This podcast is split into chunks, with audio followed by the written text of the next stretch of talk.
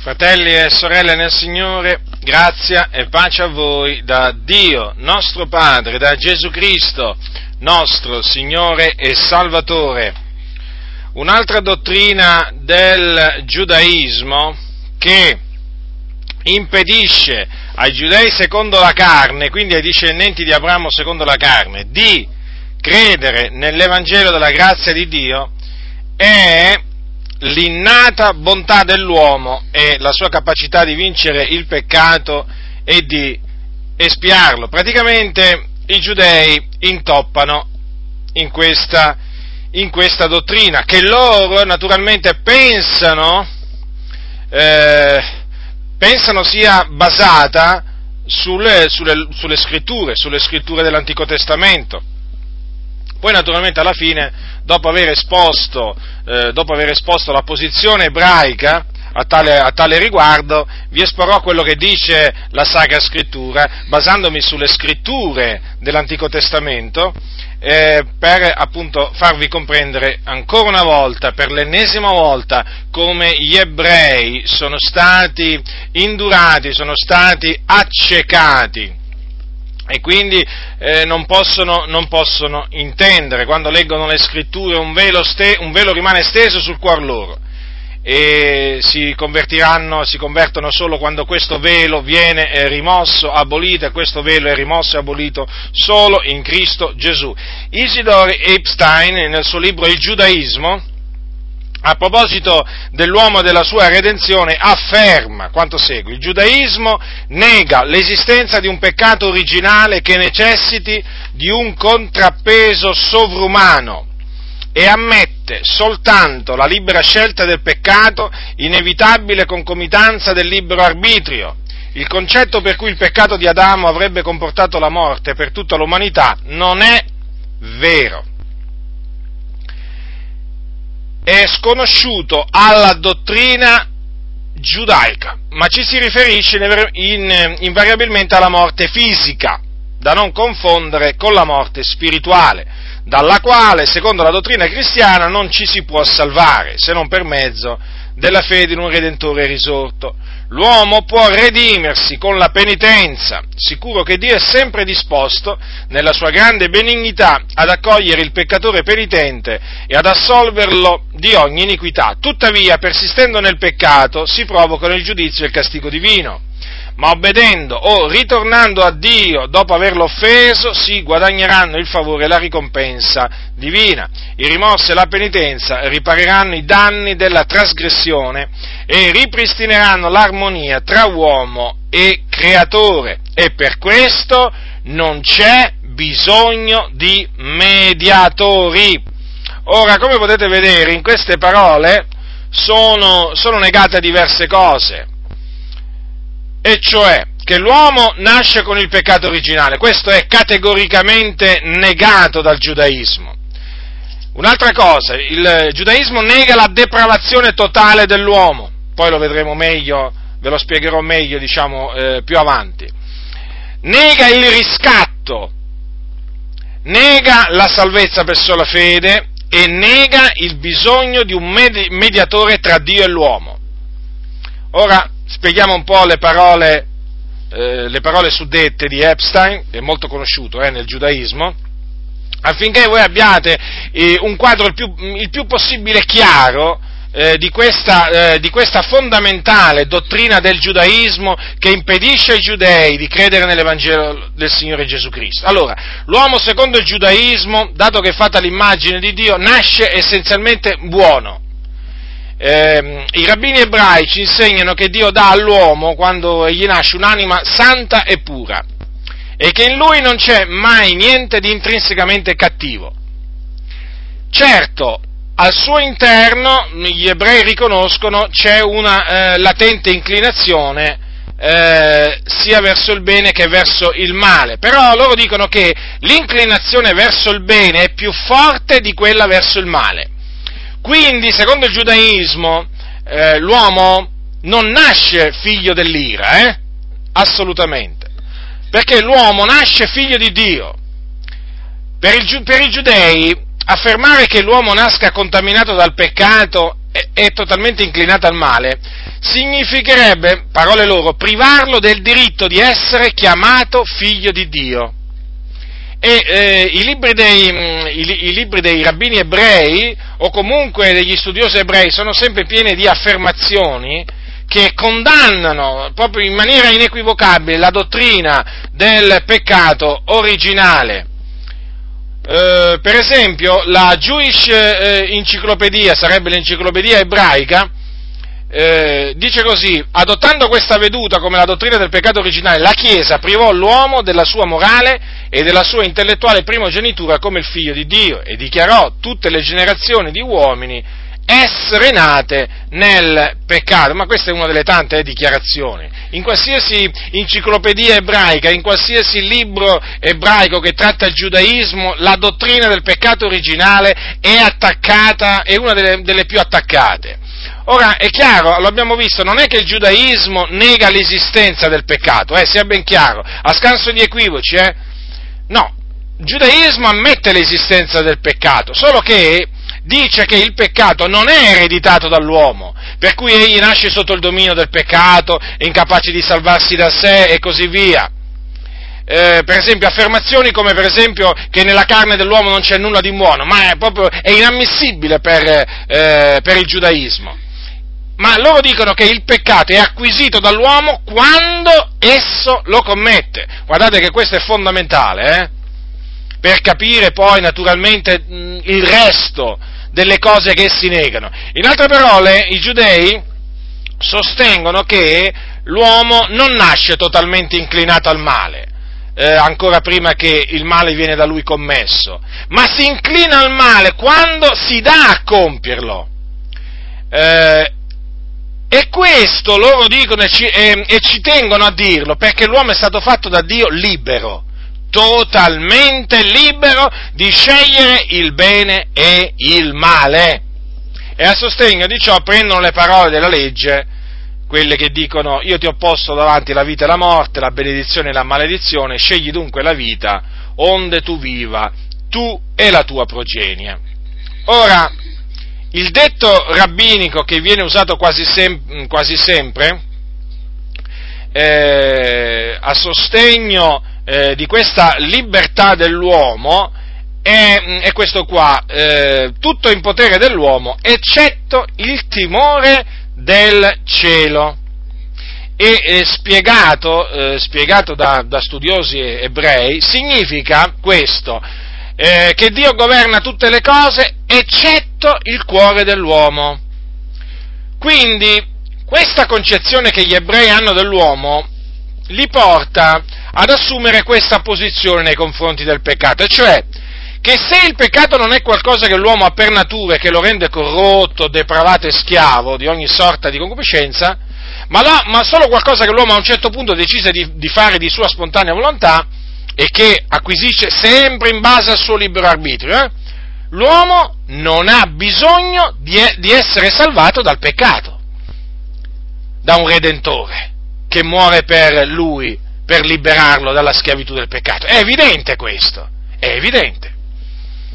Infatti un famoso scrittore ebreo di nome Gerald Friedlander, a proposito di questi concetti, ascoltate che cosa ha detto: la credenza in un peccato ereditato e la credenza nel bisogno di un Salvatore che doveva morire per salvare la decaduta umanità dall'ira di una deità offesa sono concetti non ebraici e completamente in disaccordo con l'insegnamento della legge dei profeti. Questo dice lui, ma come vedremo la Sacra Scrittura invece dice un'altra cosa. Allora, l'uomo, secondo il giudaismo, com'è che si deve, atteggiare nei confronti del peccato? Peccato naturalmente verso il quale lui è trascinato dalla cattiva inclinazione che c'è in lui. Allora, il rimedio è questo: l'uomo deve evitare di compiere il peccato, in altre parole si deve studiare di vincerlo, di evitare i danni del peccato, e questo lo può fare in base sempre al suo libero arbitrio. e a quell'innata inclinazione al bene che egli possiede al suo interno. Gli ebrei parlano molto di questa inclinazione al bene che c'è dentro l'uomo, molto. E praticamente, secondo gli ebrei, sì, il peccato ha una forza, il peccato è pericoloso, però l'uomo lo può dominare. E prendono un passo della Bibbia, che sono le parole che Dio disse a Caino: il peccato sta spiandoti alla porta, ma tu lo devi dominare. Segnatevele queste parole. In sostanza, il giudaismo dice all'uomo: come hai potuto scegliere il male, così puoi scegliere il bene ed evitare alla radice di commettere il peccato. Ma che succede se l'uomo soccombe alle astuzie e alla forza della cattiva inclinazione? Tenetela sempre a mente questa cattiva inclinazione, e commette dei peccati che rompono la sua comunione con Dio? Nessun problema, dicono gli ebrei, nessun problema, perché l'uomo possiede la capacità di rimediare al male che ha fatto, egli può redimersi da se stesso. Ecco perché il giudaismo si mostra sempre ottimista nei confronti dell'uomo, perché secondo gli ebrei l'uomo ha la capacità di redimersi da solo e ripristinare appunto l'armonia tra lui e Dio. Qualcuno potrebbe dire: certo, è veramente strana questa cosa, considerando che gli ebrei sono stati oggetto di stermini nel corso dei secoli, in particolare durante la Seconda Guerra Mondiale per opera del, diciamo, di Hitler, dell'hitlerismo, che ha fatto, diciamo, ha sterminato milioni di ebrei. Eppure gli ebrei ragionano così, sono ottimisti, l'uomo è innatamente buono, dicono loro. Allora che deve fare l'uomo? L'uomo deve avere fiducia in chi? Deve avere fiducia nelle sue potenzialità rigeneratrici, e attenzione, e dunque deve aborrire senza mezzi termini, loro lo dicono, la dottrina della redenzione così come l'ha esposta l'Apostolo Paolo. Come vi ho detto altre volte, gli ebrei nutrono un odio, un rancore verso l'Apostolo Paolo, che veramente, quando si leggono i loro scritti, allora si capisce perché i loro predecessori perseguitavano Paolo di città in città e cercarono più volte di ammazzarlo. Sì, perché Paolo, secondo loro, è il più grande responsabile, perché secondo molti ebrei, pensate che il cristianesimo è stato fondato da Paolo, mica da Gesù Cristo. No, da Paolo. Lui è praticamente la radice di tutti i mali poi che sono sorti, diciamo, la radice dell'antisemitismo e così via. Allora, l'Apostolo Paolo, naturalmente voi sapete, il nostro caro fratello Paolo, ha enunciato la dottrina della redenzione, e gli ebrei la detestano, la aboriscono e esortano i loro connazionali a aborrirla. Perché? Perché questo uomo di nome Paolo da Tarso, dichiarando che il peccato è dai giorni di Adamo la potenza malefica, queste sono parole loro, degli ebrei, la potenza malefica conquistatrice che è radicata nella carne, che opera la dannazione eterna, la mortale esalazione di Satana, il principe di questo mondo, dalla cui presa solo Gesù il risorto Cristo, principe dell'altro mondo, era capace di salvare l'uomo. Paolo spogliò la vita dell'uomo dei suoi impulsi salutari, spogliò l'anima dell'uomo della sua fede nei suoi poteri rigeneratrici, della sua credenza nel suo proprio sé, nelle sue interne tendenze alla bontà. Avete capito dunque perché odiano l'Apostolo Paolo? Perché l'Apostolo Paolo con le sue parole ha spiegato che l'uomo non può redimersi, ma deve avere fiducia nel Redentore, che noi sappiamo che è Cristo Gesù, perché non v'è sotto il cielo alcun altro nome che sia stato dato agli uomini per il quale noi abbiamo ad essere salvati. E dunque ecco perché gli ebrei ancora oggi, quando sentono il nome di Paolo da Tarso, si arrabbiano, si indignano, cambiano colore, ma veramente, fratelli del Signore, perché Paolo, secondo loro, li ha distolto tante persone da questa dottrina, secondo loro giusta naturalmente gli ebrei, dell'innata bontà dell'uomo, e soprattutto ha distolto l'uomo dall'avere fiducia in se stesso, e invece ha indotto l'uomo a riporre la fiducia in un altro uomo, cioè in un Redentore, che loro, per loro naturalmente è un presunto, ma per noi è reale Redentore, è Gesù Cristo, il Salvatore. Dunque, allora è evidente che da questo punto, dal punto di vista ebraico, quello che affermiamo noi chiaramente è sbagliato. Noi siamo pessimisti, noi diamo l'immagine dell'uomo, un'immagine dell'uomo che è assolutamente sbagliata, secondo gli ebrei, secondo la carne. Allora, vi ho spiegato appunto che per il giudaismo la redenzione dell'uomo è nelle mani dell'uomo, però guardate bene.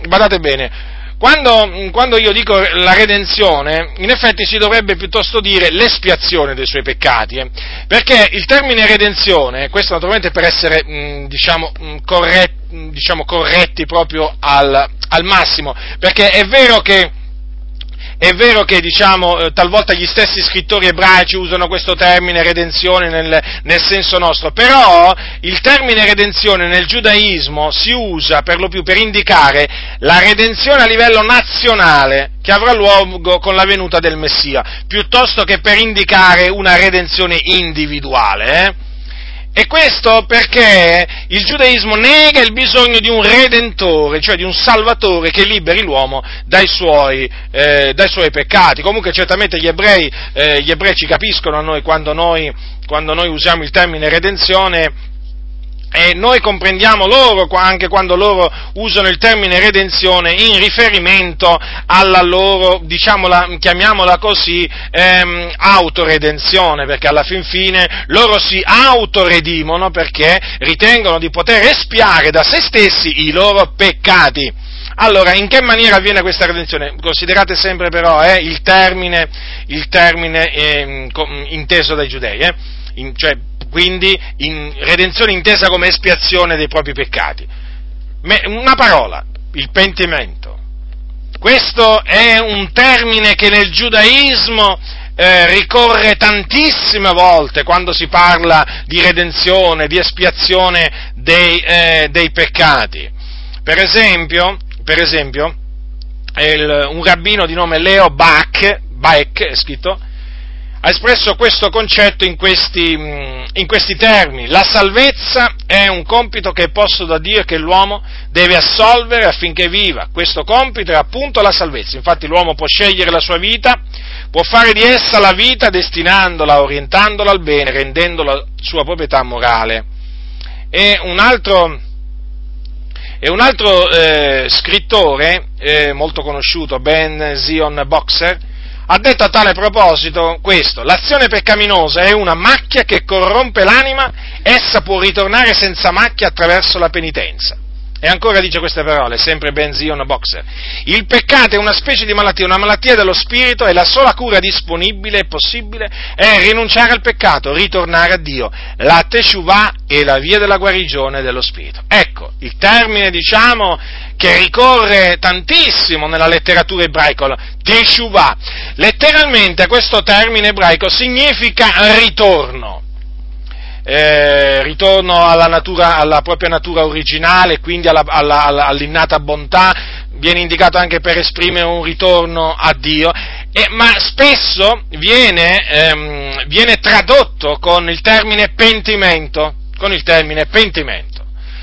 Ecco dunque perché il pentimento o la Teshuvah occupa un posto preminente nel giudaismo, perché è mediante il pentimento che l'uomo, secondo gli ebrei, ottiene il perdono divino e si riconcilia a Dio. E questo, guardate, l'importanza del pentimento, sapete dove, quando lo capite?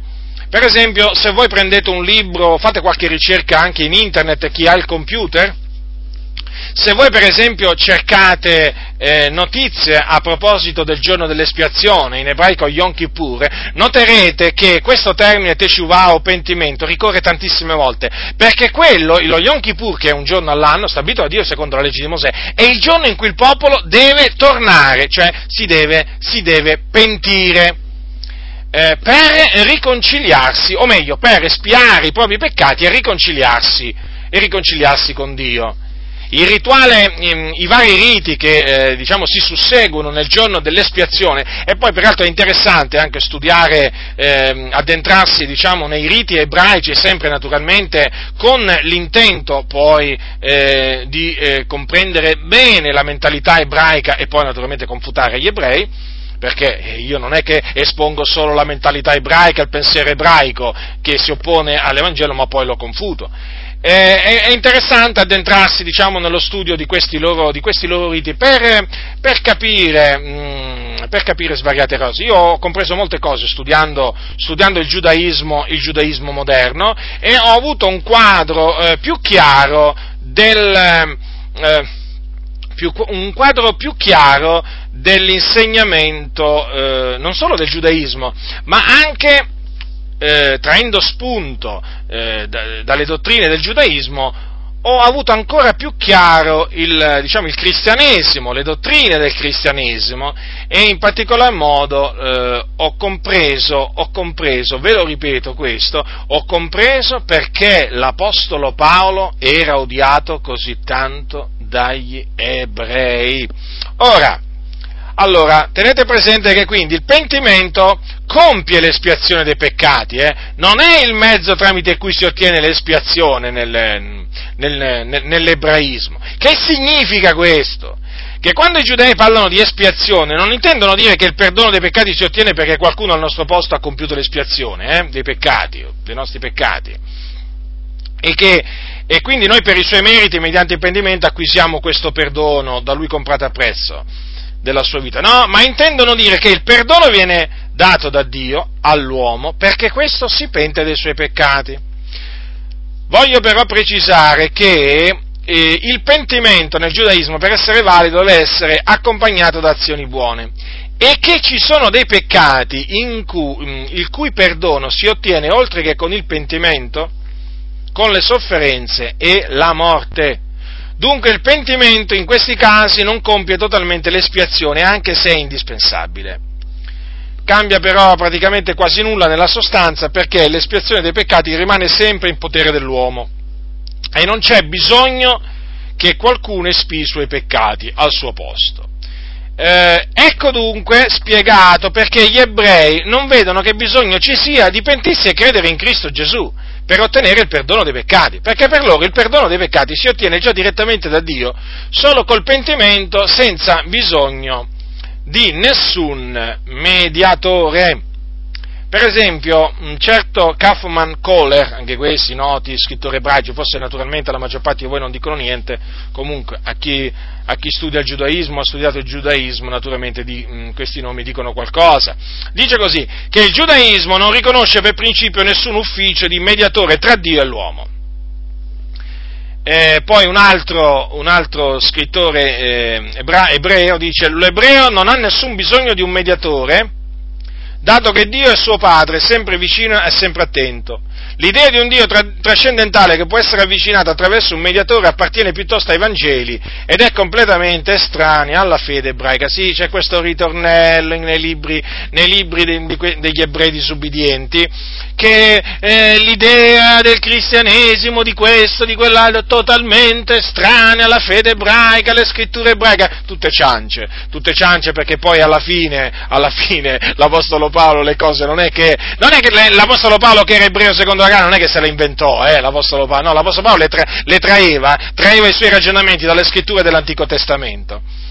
Quindi, in base a quello che abbiamo visto fino adesso, che cosa bisogna dire? Che i giudei possono andare a Dio da loro stessi. La via che mena a Dio è aperta, sempre aperta, ci tengono sempre loro a dire questo, e basta volerlo, perché naturalmente l'uomo è totalmente libero. Ce la possono fare benissimo da loro stessi, senza l'aiuto di un mediatore. Quale mediatore? Non c'è bisogno di nessun mediatore. Ora, il motto praticamente del giudaismo è: l'uomo ce la può fare, senza assolutamente bisogno di un redentore.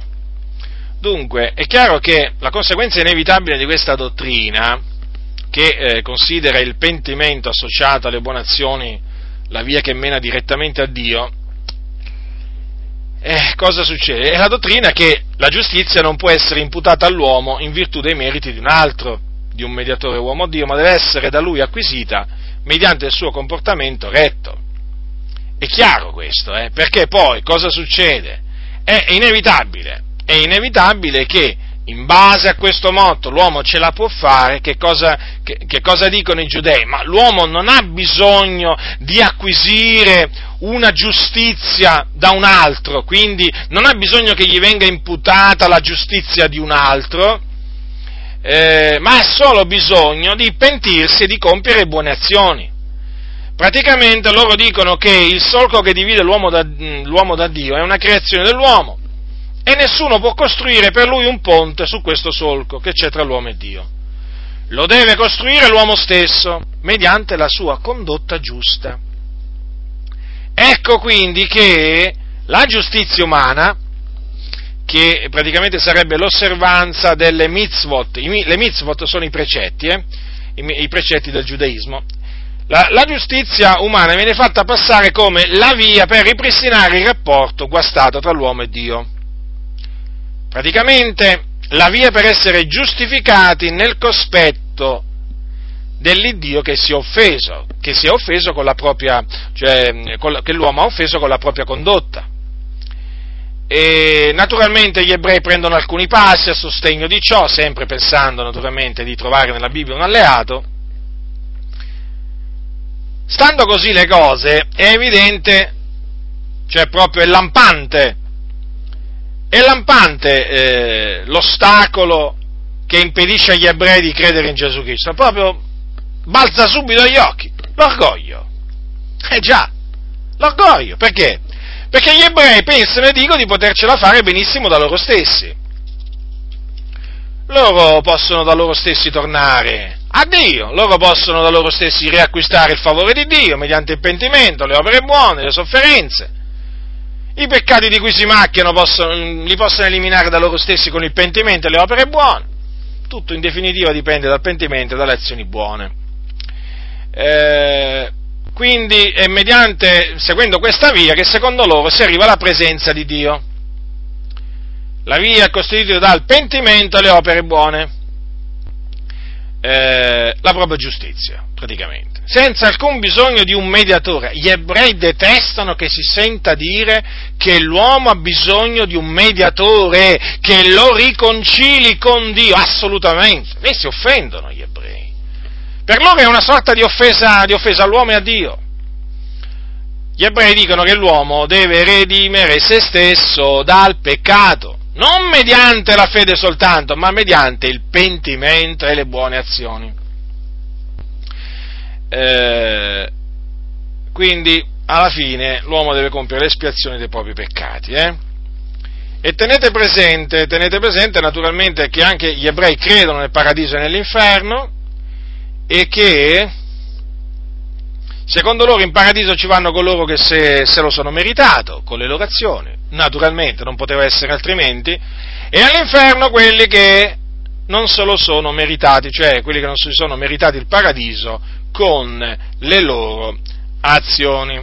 Dunque, fin qui l'esposizione della dottrina ebraica dell'innata bontà dell'uomo e la sua capacità di vincere il peccato e di espiarlo. Ma andiamo alla legge, andiamo alla testimonianza, andiamo alle sacre scritture, andiamo agli oracoli che Dio ha affidato agli ebrei. Io, che sono gentile di nascita, vi dimostrerò, come sicuramente faceva l'Apostolo Paolo, però che era ebreo di nascita, vi dimostrerò che gli ebrei erano grandemente per mancanza di conoscenza. Allora, loro cosa dicono? Che negano l'esistenza di un peccato originale, l'uomo nasce buono.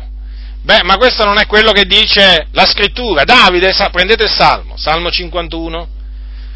Andiamo alle scritture profetiche dell'Antico Testamento, per turare la bocca agli ebrei disubbidienti, sempre naturalmente guardandoci dall'insuperbirci verso i rami naturali che sono stati troncati per la loro incredulità, e ricordandoci sempre che non siamo noi che portiamo la radice, ma la radice che porta noi. Noi ricordatevi, fratelli nel Signore, che siete gentili di nascita come me, e quindi non di origine ebraica, che siete stati anche voi troncati dall'ulivo selvatico e siete stati innestati contro natura nell'ulivo domestico, e sussistiamo in questo ulivo per la nostra fede, che è il dono di Dio, che Dio ci ha voluto donare nella sua grande misericordia. Ma noi naturalmente siamo in obbligo di esaltare la grazia di Dio, e nel fare questo naturalmente ci attiriamo anche le ire degli ebrei disubbidienti. Ma noi non ci impauriamo, noi confutiamo pure gli ebrei, come faceva Apollo.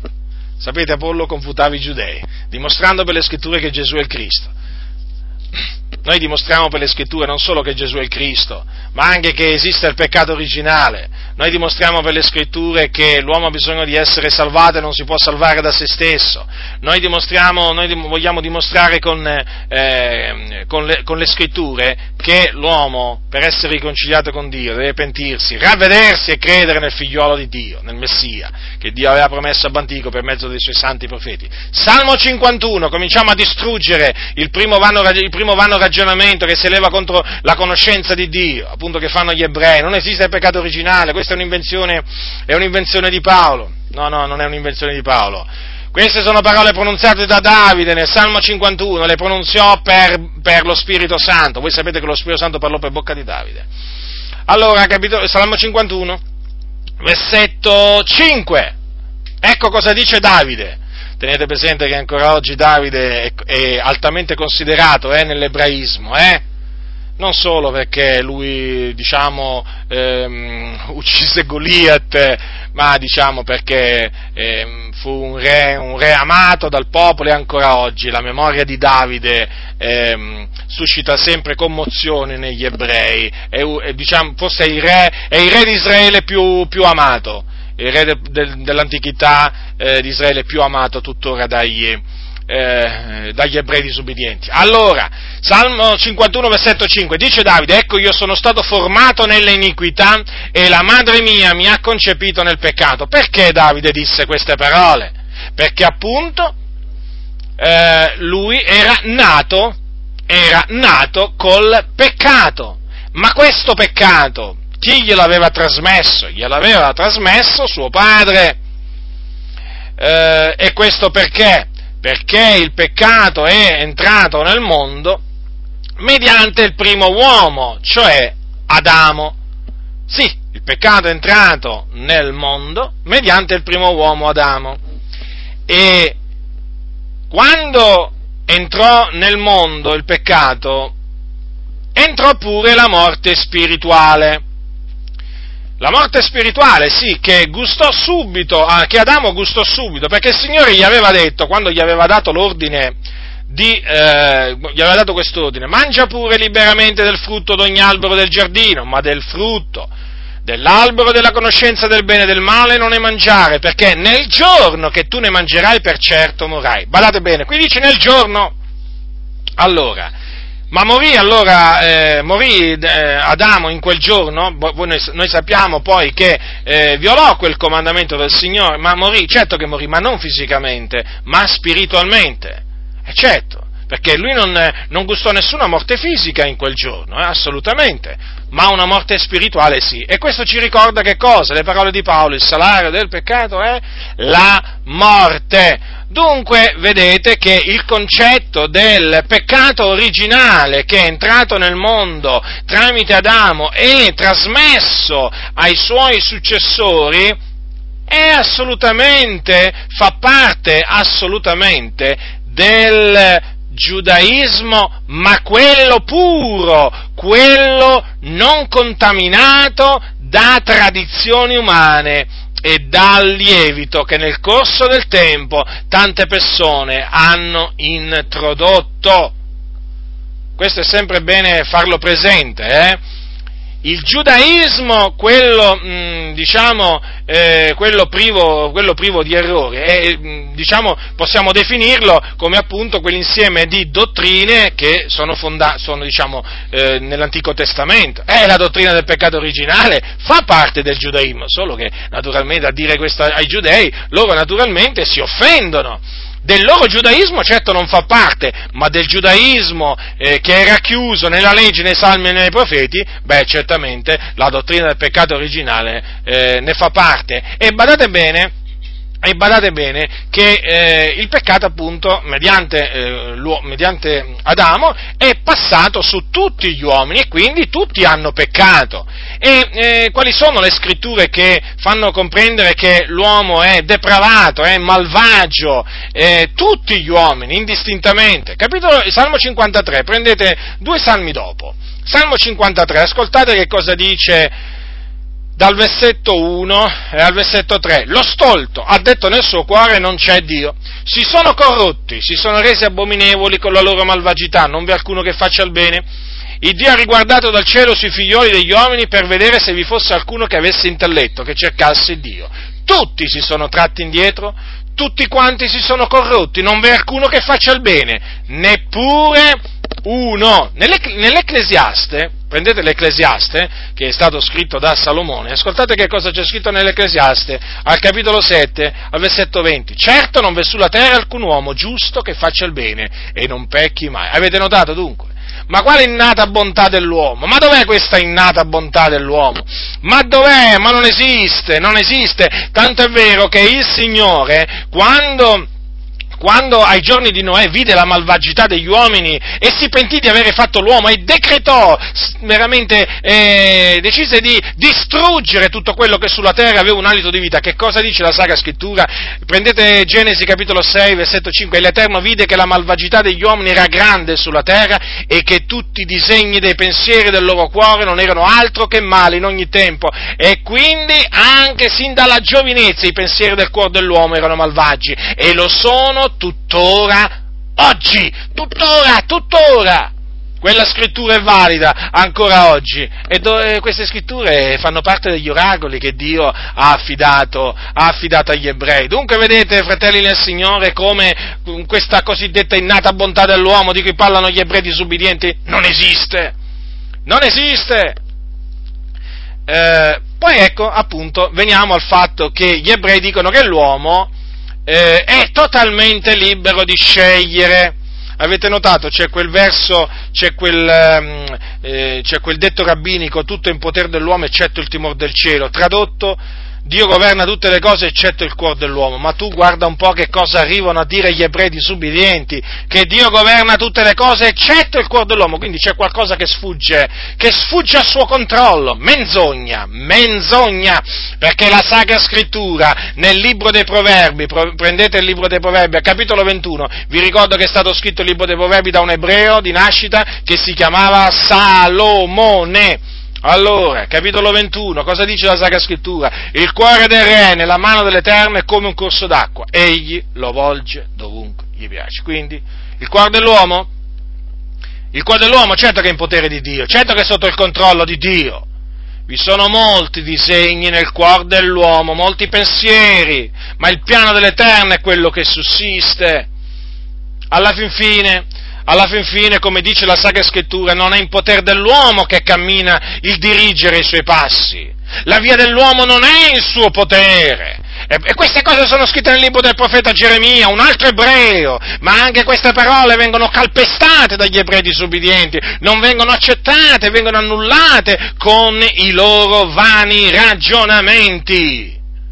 E poi Bisogna ricordare agli ebrei che nel Salmo 105, anche questo è scritto da un ebreo è scritto, a proposito degli egiziani, loro conoscono molto bene la storia di Israele in Egitto, conoscono bene la storia delle afflizioni, dei dolori che patirono i loro padri, bisogna ricordargli loro al Salmo 105, versetto 25, che c'è scritto che Dio voltò il cuore loro, cioè il cuore degli egiziani, perché odiassero il suo popolo e macchinassero frodi contro i suoi servitori. Ecco, vedete che quindi Dio ha il controllo sul cuore dell'uomo.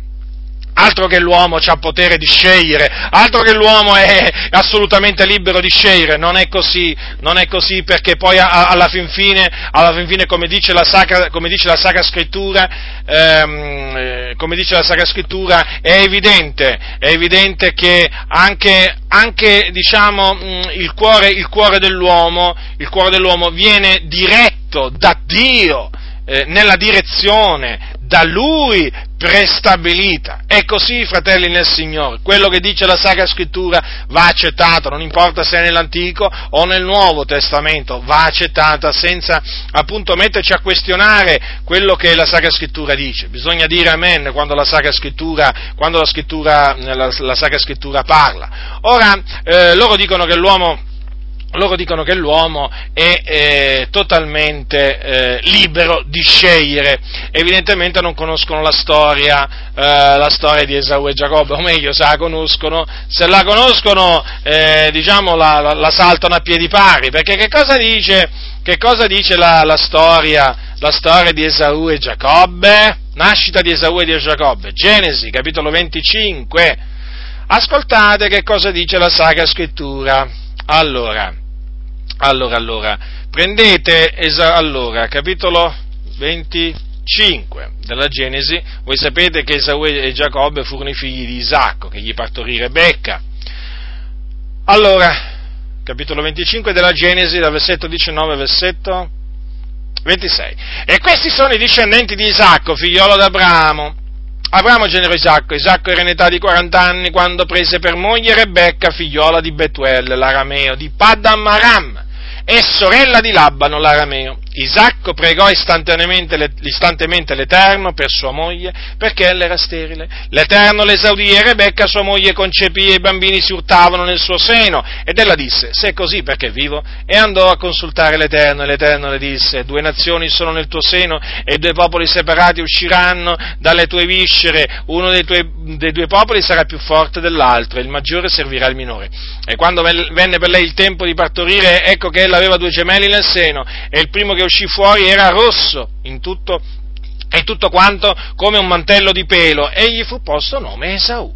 Dopo uscì il suo fratello, che con la mano teneva il calcagno di Esau, e gli fu posto nome Giacobbe. Or Isacco era in età di 60 anni quando Rebecca li partorì. Dunque vedete, prima che quei due gemelli avessero fatto a conché di bene o di male, che cosa è avvenuto? Che Dio predeterminò quello che sarebbe avvenuto. Praticamente disse che il maggiore avrebbe servito il minore, e quindi Esau, il maggiore, avrebbe servito il minore, che era Giacobbe. E così poi avvenne, perché da questi due bambini nacquero due popoli. Da Giacobbe sorse il popolo israelita, o il popolo ebraico, mentre da Esau quello edomita. E gli edomiti hanno servito gli israeliti, e poi soprattutto gli israeliti sono sempre stati più forti degli edomiti. Ora, non è che loro si scelsero il destino da loro stessi, non è che se lo crearono da loro stessi il destino, no, perché poi naturalmente gli eventi che si susseguirono furono naturalmente diretti da Dio, affinché quello che Dio aveva detto a Rebecca si adempisse.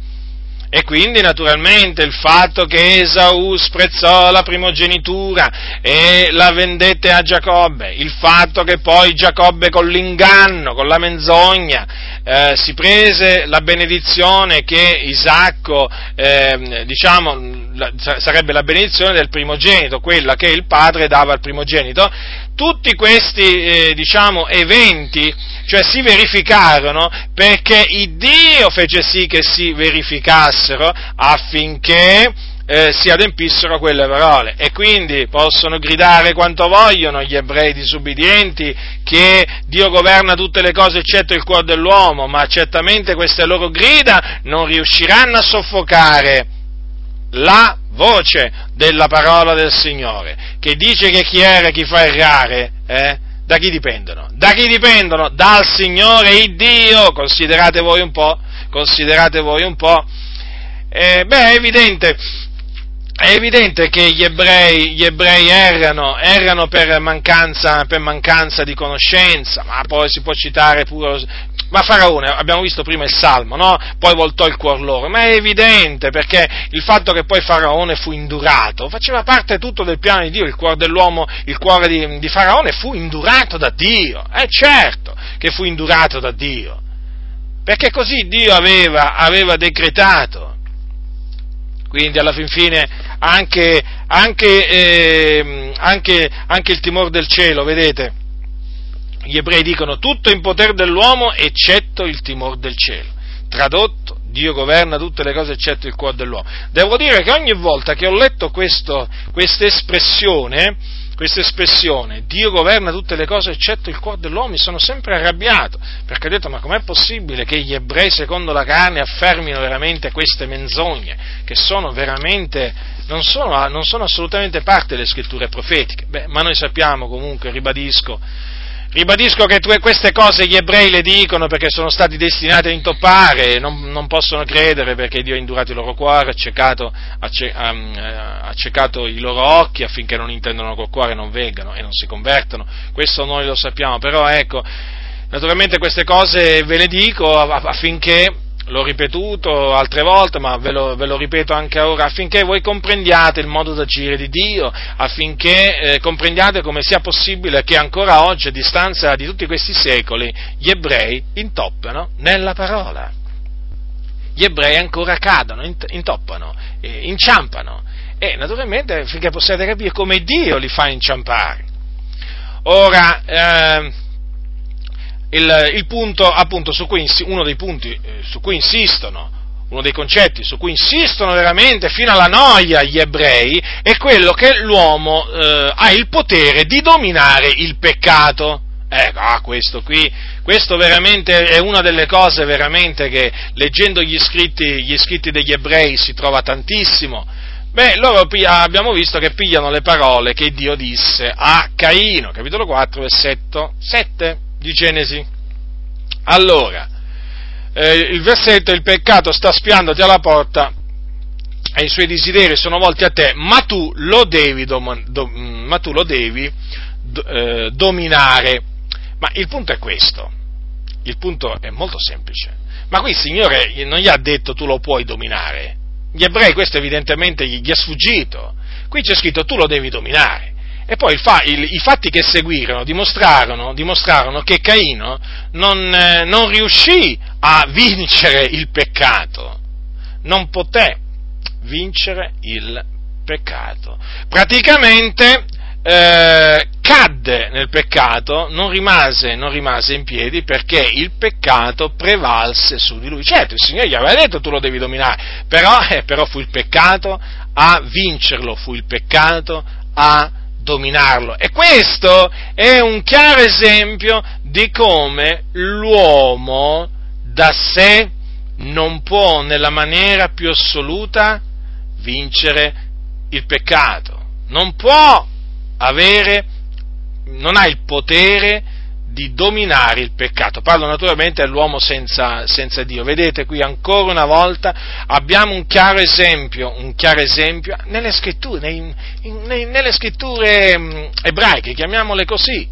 Abbiamo un chiaro esempio appunto che gli ebrei dicono una cosa e le scritture dicono proprio tutt'altro. Allora, è evidente dunque a questo punto che dato che l'uomo viene concepito nel peccato, tutti hanno peccato e sono privi della gloria di Dio. Vi ricordate queste, le parole dell'Apostolo Paolo, così tanto odiato dagli ebrei?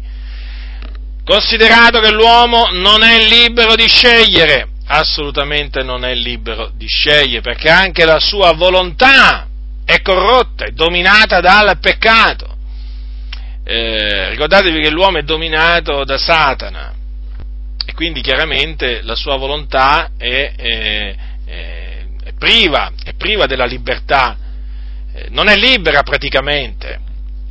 Ora, considerando poi che l'uomo senza Dio non ha il potere di dominare il peccato, è evidente e conseguenziale che l'uomo ha bisogno di un redentore che faccia che cosa? Che espii il peccato dell'uomo.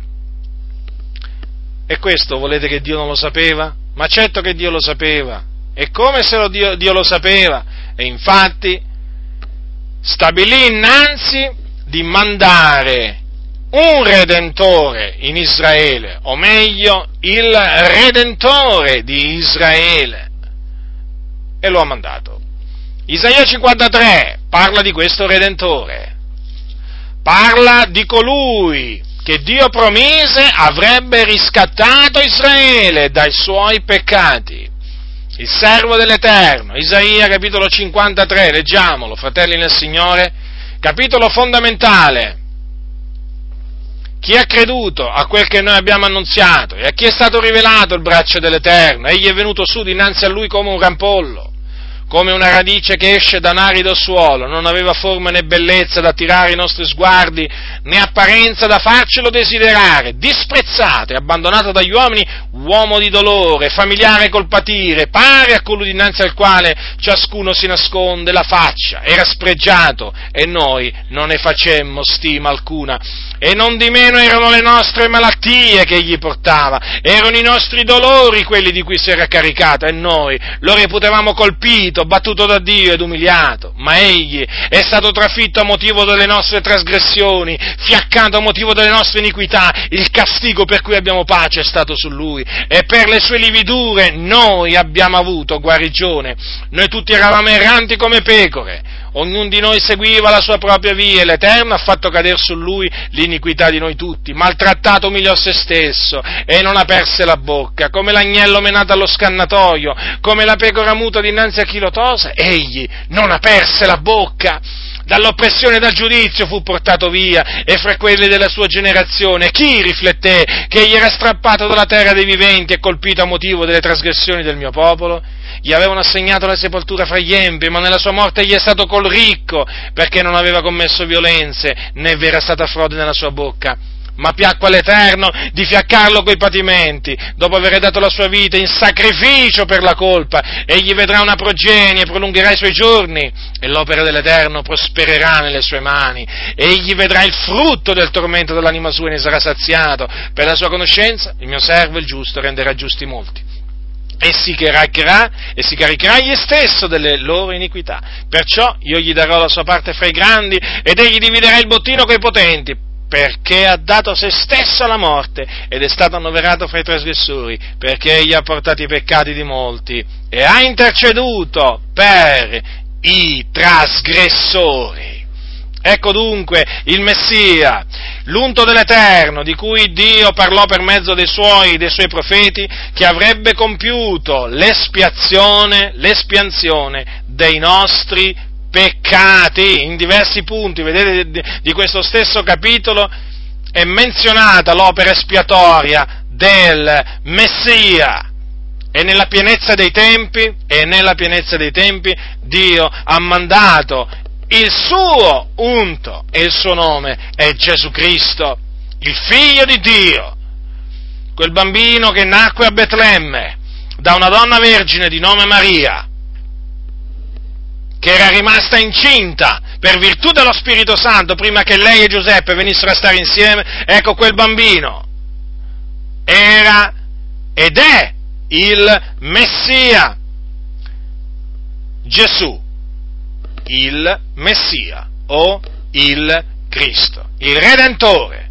Gli disse, gli sarà posto nome Gesù, perché significa Yahweh salva, Yahweh è il nome ebraico di Dio, perché è Lui che salverà il suo popolo dai loro peccati.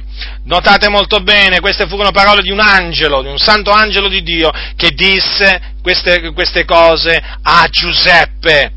E dunque vedete dunque che Gesù, cioè che Dio sapeva innanzi che l'uomo non aveva potere sul peccato, ma l'uomo era dominato dal peccato, che il peccato stringeva l'uomo da tutte le sue parti, l'uomo praticamente era incatenato e aveva bisogno di qualcuno che venisse a spezzare quelle funi, quelle catene.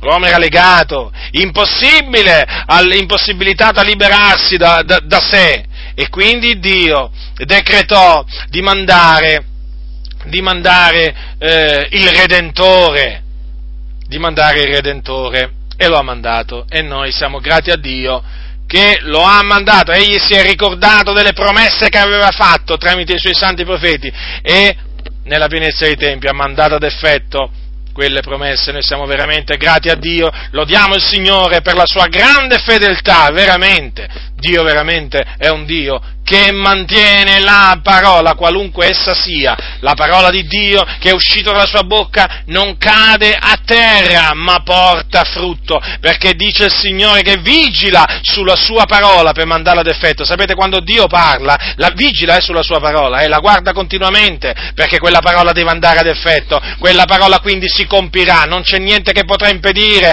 a Dio di adempiere quella parola, e così fu anche nel caso della venuta del Messia, del suo figliolo. Ora, voi avete notato dalle dichiarazioni che prima vi ho citato, di questi studiosi ebrei, di questi rabbini, che gli ebrei non ammettono che l'uomo abbia bisogno di qualcuno che espii i peccati per lui, perché l'uomo può espiare i suoi peccati da sé. Questo lo ripetono fino alla noia. Ma veramente, ma la Sacra Scrittura che cosa dice nella legge? Ma se lo sono dimenticati gli ebrei, che cosa Dio disse nella legge al suo popolo, quando prescrisse al suo popolo di offrire i sacrifici per il peccato? E non solo nel giorno dell'espiazione, ma anche negli altri giorni, quando gli ebrei si rendevano colpevoli davanti a Dio di qualche peccato, dovevano offrire dei sacrifici chiamati sacrifici per il peccato, che compivano l'espiazione di quei peccati, e mediante quel sangue che veniva versato, quel sangue di tori, quel sangue di giovenchi, i loro peccati venivano perdonati. Attenzione, ma non cancellati, perché è impossibile che il sangue di Tore di Becchi cancelli i peccati, tolga i peccati, perché quel sangue prefigurava il sangue del Messia, il sangue dell'agnello di Dio ben preordinato prima della fondazione del mondo, ma manifestato negli ultimi tempi per noi. Quello è il solo sangue che cancella i peccati. Il sangue dei giovenchi, il sangue dei tori, quello era solo una figura del sangue perfetto di Cristo Gesù. Ma dico, ma gli ebrei, ma non le leggono le sacre scritture? Beh, allora ricordiamo agli ebrei quello che Dio stabilì, e in particolare quello, perché loro naturalmente poi al fatto che l'uomo non ha bisogno che qualcuno espii i suoi peccati, ci aggiungono pure che l'uomo non ha bisogno di mediatori. Ma come nella legge di Mosè? Ma nella stessa legge che Dio diede a Mosè, e voi sapete quanta stima hanno gli ebrei oggi di Mosè. Mosè è il loro maestro.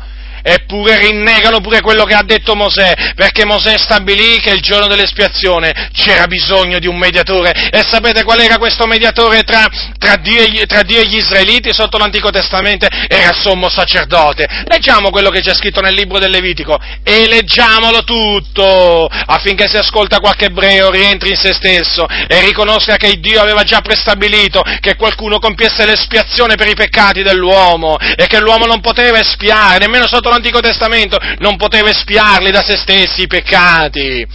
Ora, capitolo 16 del Levitico, qui parliamo dello Yom Kippur, cioè il giorno dell'espiazione. È molto importante parlare di questo giorno, per ricordarci che l'opera di Gesù Cristo, il sommo sacerdote dei futuri beni, è la realtà dell'opera del sommo sacerdote sotto l'Antico Testamento, che invece era l'ombra, perché la legge non ha la realtà stessa delle cose, ma un'ombra dei futuri beni, e questo bisogna proclamarlo, perché ricordatevi che quando il Signore, il Dio, comandò a Mosè di costruire il tabernacolo, sapete cosa gli disse? Di fare tutto secondo il modello che aveva visto sul monte. Sì, il modello che aveva visto sul monte. Quindi c'è un modello reale, un modello, c'è quello reale, c'è quello che è ombra, e quello che era nell'Antico Testamento era ombra di quello vero, del santuario. E naturalmente anche l'opera del sommo sacerdote era ombra, lo ripeto, era figura dell'opera perfetta che poi avrebbe fatto nella pienezza dei tempi il Messia, perché era lui il sommo sacerdote dei futuri beni che Dio aveva innanzi decretato dovere venire a compiere l'espiazione dei peccati nostri. Capitolo 16 del Levitico, dal versetto 1. L'Eterno parlò a Mosè, dopo la morte dei due figliuoli d'Aaron, i quali morirono quando si presentarono davanti all'Eterno. L'Eterno disse a Mosè: parla ad Aaron, tuo fratello, e digli di non entrare in ogni tempo nel santuario di là dal velo, davanti al propiziatorio che è sull'arca, onde non abbia a morire, poiché io apparirò nella nuvola sul propiziatorio. Aaron entrerà nel santuario in questo modo: prenderà un giovenco per un sacrificio per il peccato e un montone per un olocausto, si metterà la tunica sacra di lino e porterà sulla carne le brache di lino, si cingerà della cintura di lino e si porrà in capo la mitra di lino. Questi sono i paramenti sacri. Egli li indosserà dopo essersi lavato il corpo nell'acqua. Dalla raunanza dei figlioli di Israele prenderà 2 capri per un sacrificio per il peccato e un montone per un olocausto. Aaron offrirà il giovenco del sacrificio per il peccato che è per sé e farà l'espiazione per sé e per la sua casa. Poi prenderà i 2 capri, li presenterà davanti all'Eterno all'ingresso della tenda di convegno, e Aaron trarrà le sorti per vedere qual dei 2 debba essere dell'Eterno e qual di Azazel, e Aaron farà accostare il capro che è toccato in sorte all'Eterno e lo offrirà come sacrificio per il peccato, ma il capro che è toccato in sorte ad Azazel sarà posto vivo davanti all'Eterno perché serve a fare l'espiazione, e per mandarlo poi ad Azazel nel deserto. Aaron offrirà dunque il giovenco del sacrificio per il peccato per sé, farà l'espiazione per sé e per la sua casa, scannerà il giovenco del sacrificio per il peccato per sé, poi prenderà un turibolo pieno di carboni accesi tolti di sopra l'altare davanti all'Eterno e 2 manate piene di profumo fragrante polverizzato, e porterà ogni cosa di là dal velo, metterà il profumo sul fuoco davanti all'Eterno, affinché il nuvolo del profumo copra il propiziatorio che è sulla testimonianza e non morrà. Poi prenderà del sangue del giovenco e ne aspergerà col dito il propiziatorio dal lato d'oriente e farà 7 volte l'aspersione del sangue col dito davanti al propiziatorio. Poi scannerà il capro del sacrificio per il peccato che è per il popolo e ne porterà il sangue di là dal velo e farà di questo sangue quello che ha fatto del sangue del giovenco, ne farà l'aspersione sul propiziatorio e davanti al propiziatorio. Così farà l'espiazione per il santuario a motivo delle impurità dei figli di Israele, delle loro trasgressioni e di tutti i loro peccati. Lo stesso farà per la tenda di convegno che è stabilita fra loro in mezzo alle loro impurità. E nella tenda di convegno, quando egli entrerà nel santuario per farvi l'espiazione, non ci sarà alcuno finché egli non sia uscito e non abbia fatto l'espiazione per sé, per la sua casa e per tutta la raunanza di Israele. Egli uscirà verso l'altare che è davanti all'Eterno e farà l'espiazione per esso, prenderà del sangue del giovenco e del sangue del capro e lo metterà sui corni dell'altare tutto all'intorno e farà 7 volte l'aspersione del sangue col dito sopra l'altare, e così lo purificherà e lo santificherà a motivo delle impurità dei figli di Israele. E quando avrà finito di fare l'espiazione per il santuario, per la tenda di convegno e per l'altare, farà accostare il capro vivo. Aaron poserà ambedue le mani sul capo del capro vivo, confesserà sopra esso tutte le iniquità dei figli di Israele, tutte le loro trasgressioni, tutti i loro peccati, e li metterà sulla testa del capro. Poi, per mano di un uomo incaricato di questo, lo manderà via nel deserto, e quel capro porterà su di sé tutte le loro iniquità in terra solitaria e sarà lasciato andare nel deserto. Poi Aaron entrerà nella tenda di convegno, si spoglierà delle vesti di lino che aveva indossate per entrare nel santuario e le deporrà quivi, si laverà il corpo nell'acqua in un luogo santo, si metterà i suoi paramenti e uscirà ad offrire il suo olocausto e l'olocausto del popolo, e farà l'espiazione per sé e per il popolo, e farà fumare sull'altare il grasso del sacrificio per il peccato. Colui che avrà lasciato andare il capro destinato ad Azazel si laverà le vesti, laverà il suo corpo nell'acqua e dopo questo rientrerà nel campo e si porterà fuori del campo il giovenco del sacrificio per il peccato e il capro del sacrificio per il peccato, il cui sangue sarà stato portato nel santuario per farvi l'espiazione, e se ne bruceranno nel fuoco le pelli, la carne e gli escrementi. Poi colui che li avrà bruciati si laverà le vesti e laverà il suo corpo nell'acqua, dopo questo rientrerà nel campo. questa sarà per voi una legge perpetua, nel settimo mese, il 10° giorno del mese, umilierete le anime vostre, non farete lavoro di sorta, né colui che è nativo del paese, né il forestiero,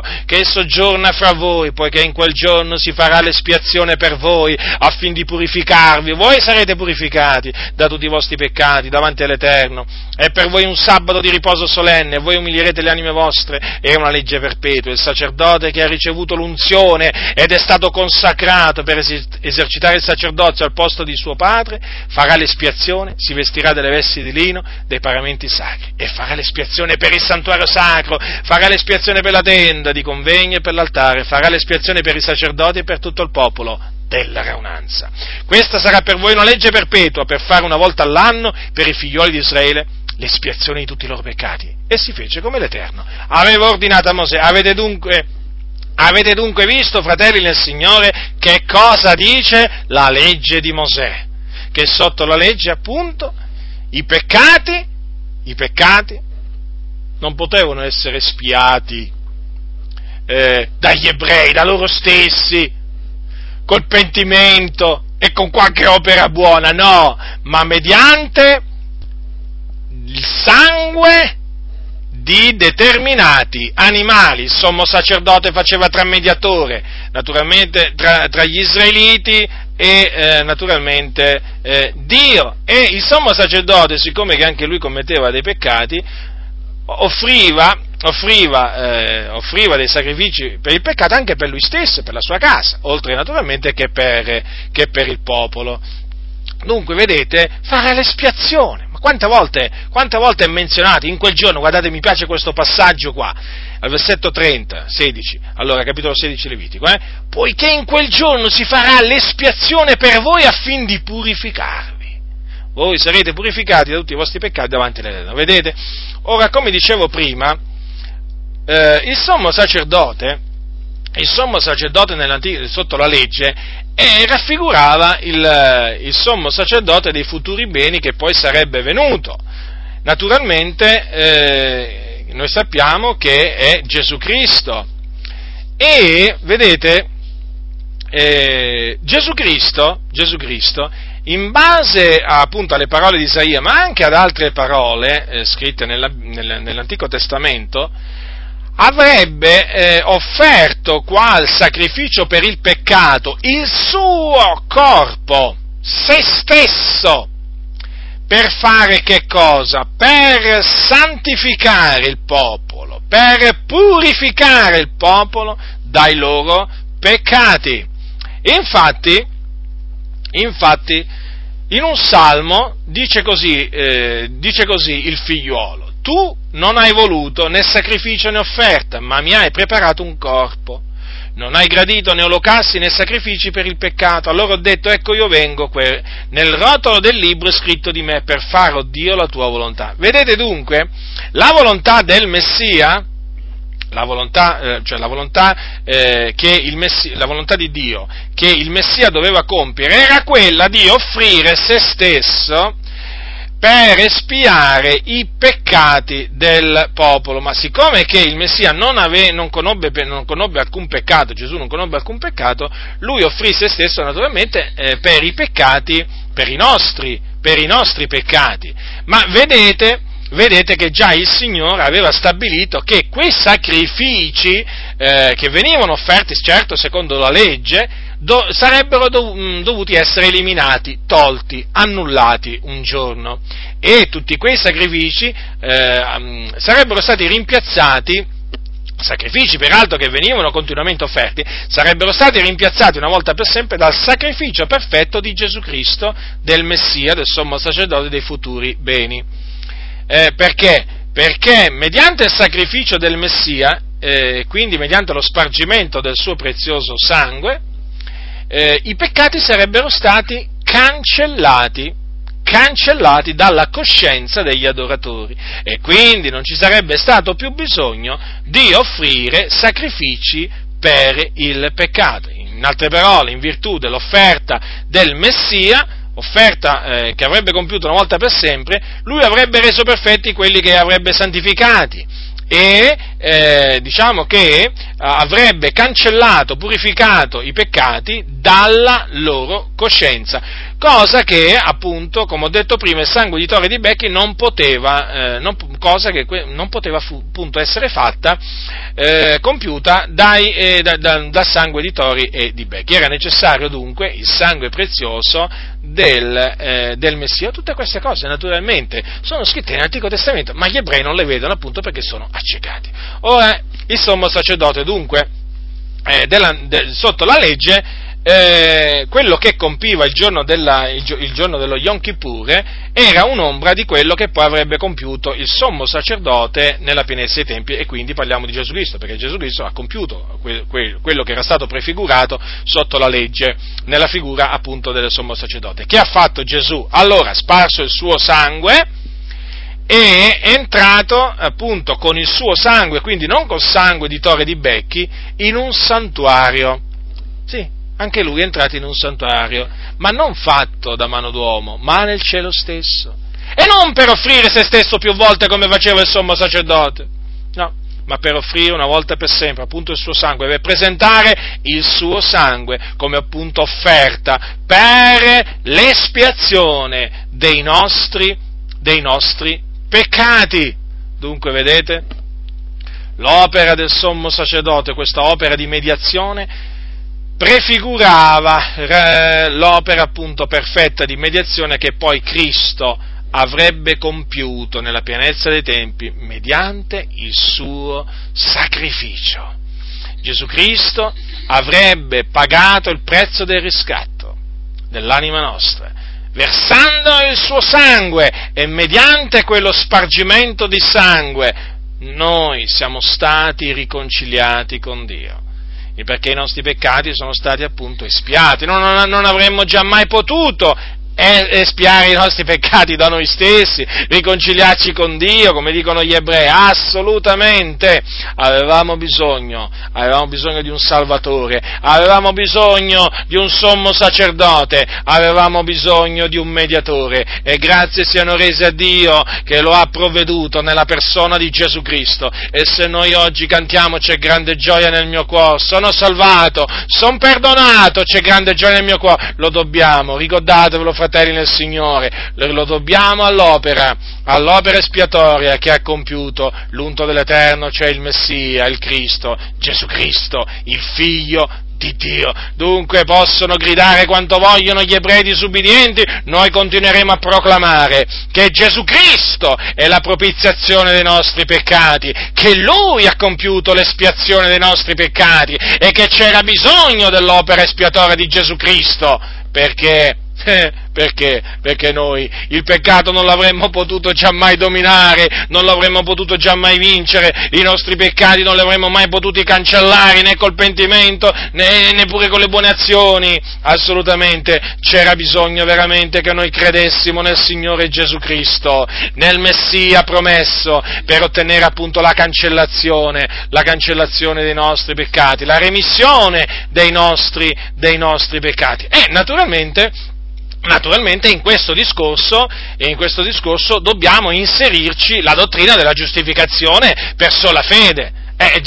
Come si fa? Non si può mica parlare dell'opera espiatoria di Gesù Cristo senza parlare della dottrina della giustificazione per fede. E come faremmo qua? Gli ebrei l'attaccano così con tanta veemenza, ma noi la proclamiamo invece con tanta forza, perché veramente è cardine del cristianesimo, è cardine dell'Evangelo della grazia di Dio, cioè che il giusto vivrà per la sua fede. E dove stanno scritte queste parole? Ma dove stanno scritte queste parole? Ricordiamola agli ebrei, va?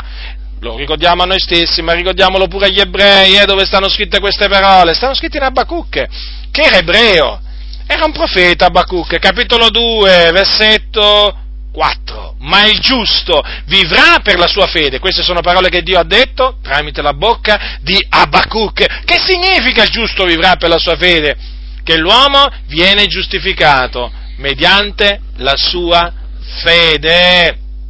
Dunque vedete che già nell'Antico Testamento era stata preannunziata, o meglio è contenuta, la dottrina della giustificazione per fede soltanto, senza le opere della legge. Ma se il Signore dice che il giusto vivrà per la sua fede, ci dobbiamo credere. Allora, sapete che appunto gli ebrei tirano fuori il fatto della legge, l'osservanza della legge, ma il fatto è questo qua: loro dicono appunto che mediante l'osservanza della legge si torna a Dio, ci si riconcilia con Dio, insomma l'uomo restaura l'armonia con Dio, tutte queste cose qui. Ma non è assolutamente mica così, sapete, perché per l'osservanza della legge, per le opere della legge, nessuna carne sarà giustificata nel suo cospetto, perché mediante la legge è data la conoscenza del peccato. Queste sono sempre parole dell'Apostolo Paolo, che vi ricordo tanto odiato dagli ebrei, tanto. Allora, per quanto riguarda l'osservanza della legge, veramente, quando io leggo che Gesù gli disse: Sadducei, voi errate grandemente perché non conoscete le scritture, qui veramente agli ebrei bisogna dirgli sempre questo: ma voi errate grandemente perché non conoscete le scritture. Allora, cosa c'è scritto in Deuteronomio? Al capitolo 27, no, dato che loro dicono appunto, parlano tanto dell'osservanza legge, maledetto, capitolo 27, versetto 26, Deuteronomio: maledetto chi non si attiene alle parole di questa legge per metterle in pratica. E tutto il popolo dirà amen. Dunque, vedete, c'è una maledizione per chi non si attiene a tutte le parole della legge. Praticamente è maledetto chiunque non mette in pratica tutte le parole della legge di Mosè. Allora, sì, è vero che c'è scritto anche nella legge: chi avrà messo in pratica queste cose vivrà per via di esse. Ah, c'è scritto pure questo, lo riconosciamo. Certo, la legge non si basa sulla fede, per forza, si basa sulle opere, no? Però c'è anche scritto: maledetto chiunque non persevera in tutte le cose scritte nel libro della legge per metterle in pratica. Allora, dato che non v'è uomo che non pecchi mai, tutti sono sotto maledizione. Solo Gesù non ha mai peccato. E allora come la mettiamo, ebrei? Come la mettiamo? Mettiamo come dice la Sacra Scrittura, che tutti hanno peccato, perché naturalmente tutti hanno infranto la legge di Dio, non v'è uomo che non abbia infranto la legge di Dio, quindi sono tutti sotto la maledizione. E allora, per uscire da questa maledizione, per essere liberati da questa maledizione, c'era bisogno che qualcuno diventasse maledizione per noi, cioè che un giusto si caricasse di questa maledizione. E Dio ha provveduto questo giusto nella persona di Gesù di Nazaret, che non ha conosciuto peccato. Infatti Paolo poi dirà: Cristo ci ha riscattati dalla maledizione della legge, essendo divenuto maledizione per noi, poiché sta scritto: maledetto chiunque è appeso al legno, affinché la benedizione d'Abramo venisse sui gentili in Cristo Gesù, affinché ricevessimo per mezzo della fede lo Spirito promesso. Dunque, vedete che già nella legge era contenuta, diciamo, la dottrina della giustificazione per grazia mediante la fede soltanto in Gesù Cristo. Paolo non si è inventato proprio niente. Paolo proclamava ciò che era scritto. Quando Paolo parlava agli ebrei, sapete cosa prendeva? Prendeva le scritture dell'Antico Testamento, sapete, per dimostrargli quello che gli diceva. Poi c'erano naturalmente quelli che credevano e quelli che non credevano tra gli ebrei. Però Paolo traeva i suoi ragionamenti dalle Sacre Scritture, sia quando doveva dimostrare che Gesù era il Messia, il Cristo, ma anche quando doveva dimostrare che si viene giustificati soltanto per fede, quando doveva dimostrare che l'uomo non può salvarsi da sé. E certo, sempre prendeva e traeva i suoi ragionamenti dalle sacre scritture. Ora, quindi, Gesù Cristo ci ha riscattato, ci ha liberato dalla maledizione della legge, perché lui è diventato maledizione per noi. In che maniera? Siccome che lui è stato appeso a un legno, al legno, che significa alla croce, attenzione, perché i cosiddetti testimoni di Geova prendono questo passo per dire: era un palo. Ma quale palo?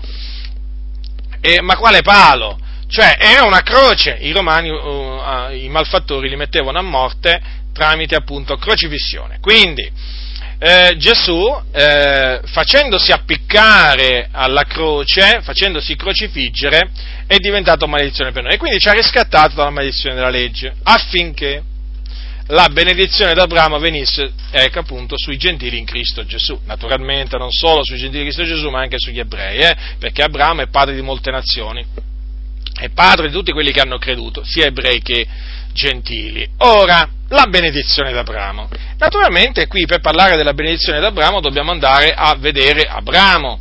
Perché si parla della benedizione di Abramo? Perché Abramo è stato benedetto da Dio, è stato benedetto quando lui credette nell'Eterno e ciò gli fu messo in conto di giustizia.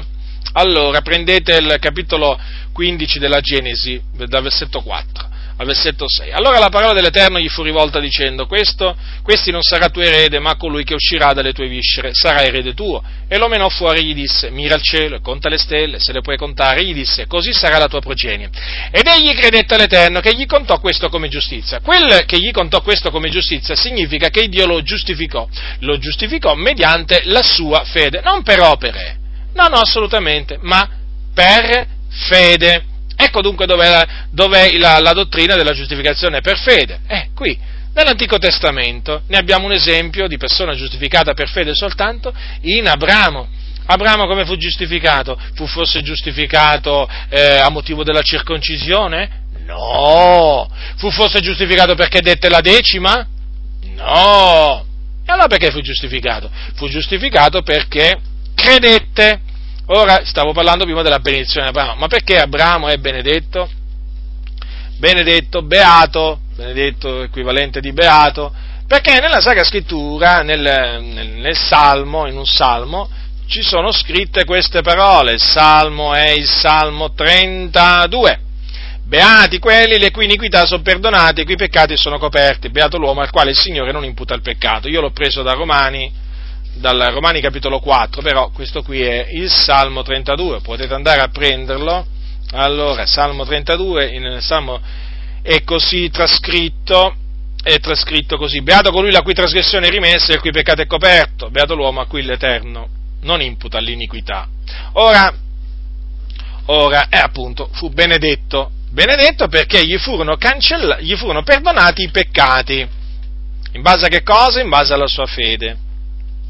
Dunque vedete che l'uomo è giustificato soltanto per fede. Infatti Abramo non aveva nulla di che gloriarsi davanti a Dio, appunto perché era stato giustificato soltanto per fede. Naturalmente gli ebrei si arrabbiano quando gli si presenta il loro patriarca Abramo e gli si dice che fu giustificato soltanto per fede, si arrabbiano e come? Naturalmente gli ebrei disubbidienti, certo, quelli che sono stati ordinati a vita eterna, quelli accettano, quelli credono, quelli si rallegrano, però quelli che si ostinano, quelli fratelli nel Signore, quelli cominciano veramente a andare su tutte le furie. Dunque vedete questa benedizione d'Abramo, che Dio aveva innanzi determinato che doveva venire sia sugli ebrei che sui gentili, si ottiene mediante la fede. È chiamata benedizione di Abramo perché fu Abramo ad ottenerla, e coloro che adesso credono sono benedetti col credente Abramo, e sono figlioli di Dio e figlioli d'Abramo. Dunque vedete, fratelli nel Signore, che le dottrine insegnate dall'Apostolo Paolo non erano dottrine sue, ma erano dottrine praticamente che erano contenute nella legge mosaica, nei salmi e nei profeti.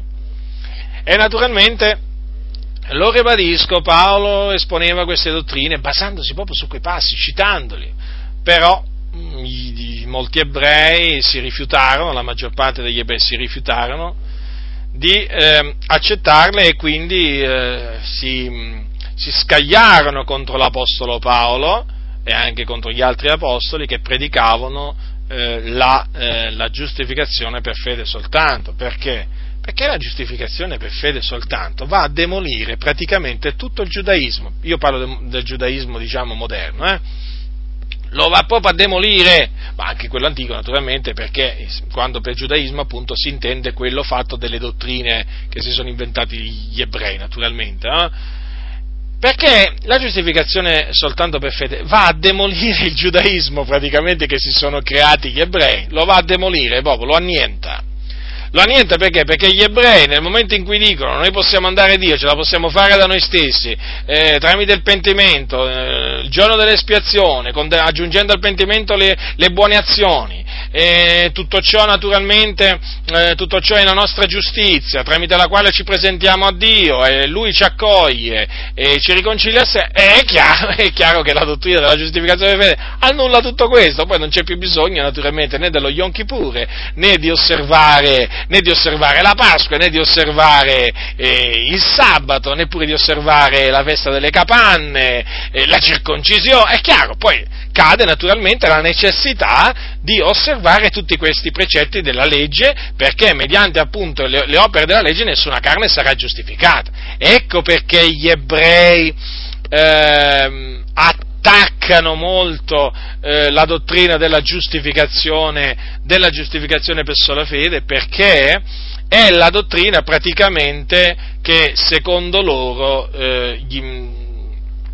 toglie all'uomo la necessità di compiere le opere della legge. Loro ci tengono tantissimo alla legge, la legge di Mosè, ci tengono tantissimo naturalmente a quelle parti che vogliono loro naturalmente, perché quando naturalmente gli si parla dei sacrifici espiatori, parlategli dei sacrifici espiatori, parlategli di quello che faceva il sommo sacerdote, i sacerdoti, rimangono naturalmente tutti sbigottiti, tutti perplessi, perché? Perché oggigiorno loro non possono offrire sacrifici, non hanno un tempio, non hanno sacerdoti, hanno sì i leviti, però certamente non ci sono più i rituali, diciamo tutti i rituali della legge di Mosè, in particolare quei rituali che prescrivevano l'offerta dei sacrifici per il peccato, assolutamente non ci sono più. E quindi naturalmente quando gli si fa presente questo loro storcono il naso perché sanno che quei sacrifici non li possono offrire. Ecco perché cosa hanno fatto gli ebrei? Sì, perché anche qui bisogna dire questo. Hanno sostituito i sacrifici per il peccato con il pentimento e le buone azioni. Ecco che cosa l'hanno fatto, perché voi sapete che il Tempio di Gerusalemme fu distrutto attorno all'anno 70 dalle truppe romane, naturalmente fu Dio a decretare la distruzione di quel tempio, e naturalmente adesso gli ebrei, sia quelli in Israele che quelli sparsi per tutto il mondo, da quel dì non hanno avuto più sacrifici per il peccato da offrire, perché là si dovevano offrire nel tempio. Allora che hanno fatto? Hanno fatto i rabbini naturalmente, tenendo consiglio, cosa hanno detto? Qui allora cosa facciamo? E hanno sostituito i sacrifici per il peccato con il pentimento e le buone azioni. E da qui spiegato appunto l'importanza che ha il pentimento, che hanno l'impentimento e associata alle buone azioni e alle sofferenze dell'uomo. Dunque, fratelli nel Signore, vi ho dimostrato ancora questa volta che gli ebrei intoppano naturalmente per volere di Dio. E in questo caso vi ho dimostrato come il Dio si usa appunto di questa loro dottrina, la dottrina dell'innata bontà dell'uomo e della capacità dell'uomo di vincere il peccato e espiarlo, per appunto per farli intoppare. A questo, lo ripeto, sono stati destinati, quindi fino a che non arriverà la pienezza dei gentili, quando tutto Israele sarà salvato, così avverrà, cioè che la maggior parte degli ebrei intopperanno nella parola. Ribadisco che tutto questo tutte queste cose ve le sto spiegando per farvi apprezzare maggiormente la salvezza che avete ricevuto, per farvi comprendere l'abilità di Dio, la sapienza di Dio, la potenza di Dio. Ecco, tutte queste cose voi comprendete da persone intelligenti, appunto, quali siete, che il mio scopo ha proprio questo, naturalmente, no? E poi alla fin fine, il fine ultimo è quello di esaltare la grazia di Dio, la sua sapienza, la sua potenza, perché, come dice la Scrittura, ciò è stato fatto dal Signore ed è cosa meravigliosa agli occhi nostri. Tutto quello che fa il Signore è ben fatto, anche se naturalmente tante volte è duro da accettare, però è sempre ben fatto. Dio ha fatto ogni cosa bella a suo tempo, quindi noi siamo grati a Dio, fratelli del Signore, noi gentili noi gentili di nascita, che veramente il Signore ha avuto pietà di noi, noi che eravamo estranei ai patti della promessa, proprio senza Dio nel mondo, senza Cristo, esclusi dalla cittadinanza di Israele, noi siamo, il Signore ci ha fatto pervenire l'Evangelo della grazia, e non solo ce l'ha fatta arrivare, ma ce l'ha fatto pure accettare, perché noi non è che l'abbiamo solo sentito, l'abbiamo pure accettato, e questa è una grazia di Dio, non è che l'abbiamo accettato perché abbiamo voluto, ma perché Dio ha voluto che noi lo accettassimo, meglio Dio ha voluto che noi volessimo accettare l'Evangelo, come dice la Sacra Scrittura, tutti quelli che erano ordinati a vita eterna credettero, e quindi vedete fratelli, considerate noi che eravamo esclusi, proprio esclusi dalla cittadinanza di Israele, noi adesso siamo stati resi partecipi della sorte dei santi nella luce, ma vi rendete conto quale grazia, e tutto questo perché? A motivo della caduta di Israele. Ecco perché è importante parlare della caduta di Israele, per capire come a noi gentili è arrivato l'Evangelo, perché per la loro caduta, scritto in Romani, allora per la loro caduta la salvezza è giunta ai gentili. Avete capito dunque? Qui bisogna parlare pure della caduta di Israele. Di questa caduta prodotta da Dio, perché si parla di induramento parziale che si è prodotto in Israele. A me dispiace molto che oggi si senta parlare poco della caduta di Israele. Mi dispiace veramente molto. Nell'Assemblea dei Santi della caduta di Israele bisognerebbe parlare, ne ha parlato Paolo d'altronde, per fare capire a tutti quei credenti che sono gentili di nascita perché sono salvati, perché un giorno l'Evangelo gli è arrivato, per la caduta di Israele.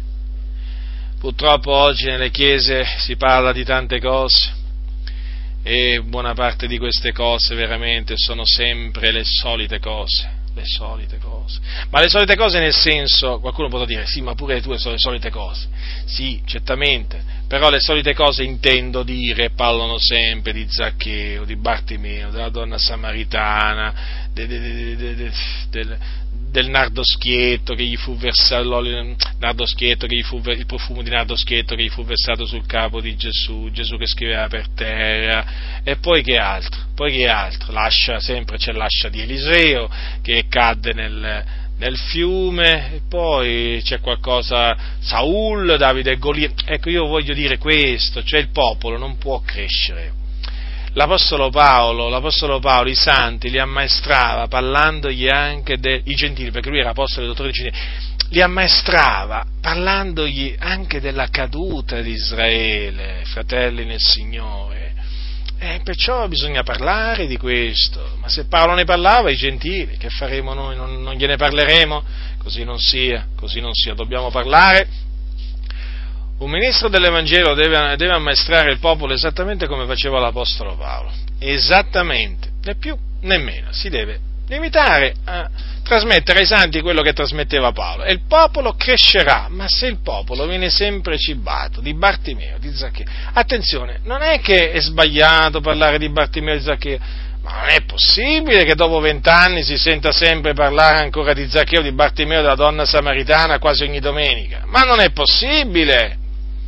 Voglio dire, ci vuole cibo solido, il latte certamente ci vuole, ma qui sta andando a finire che qui ai credenti viene dato sempre del latte, e come possono crescere? Ma come possono fortificarsi i credenti?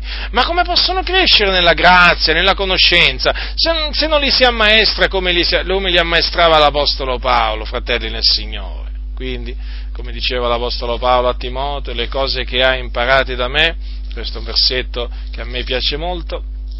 Allora, cosa dice Paolo? Le cose che hai udito da me in presenza di molti testimoni, affidala ad uomini fedeli, i quali siano capaci di insegnarle anche ad altri. E che cosa aveva sentito dire? Quali erano ste cose che Timoteo aveva sentito da Paolo?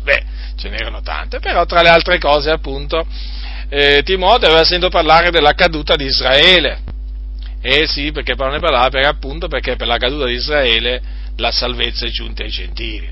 L'Apostolo Paolo fu mandato ai gentili, apostolo dei gentili, in fede e in verità, e quindi per forza di cose lui poi doveva spiegare ai santi fra i gentili come mai lui era, andato lì ad annunziargli l'Evangelo della grazia, la salvezza in Cristo Gesù, perché appunto tutto faceva parte del disegno benevolo che Dio aveva formato in se stesso prima della fondazione del mondo, che era quello di far intoppare Israele affinché mediante appunto il suo intoppo, mediante la caduta di Israele, la salvezza giungesse ai gentili. Quindi noi, come gentili di nascita, faremo bene a lodare il nostro grande Dio, che è l'Iddio d'Abramo, di Isacco e di Giacobbe, è l'Iddio e Padre del nostro Signore Gesù Cristo.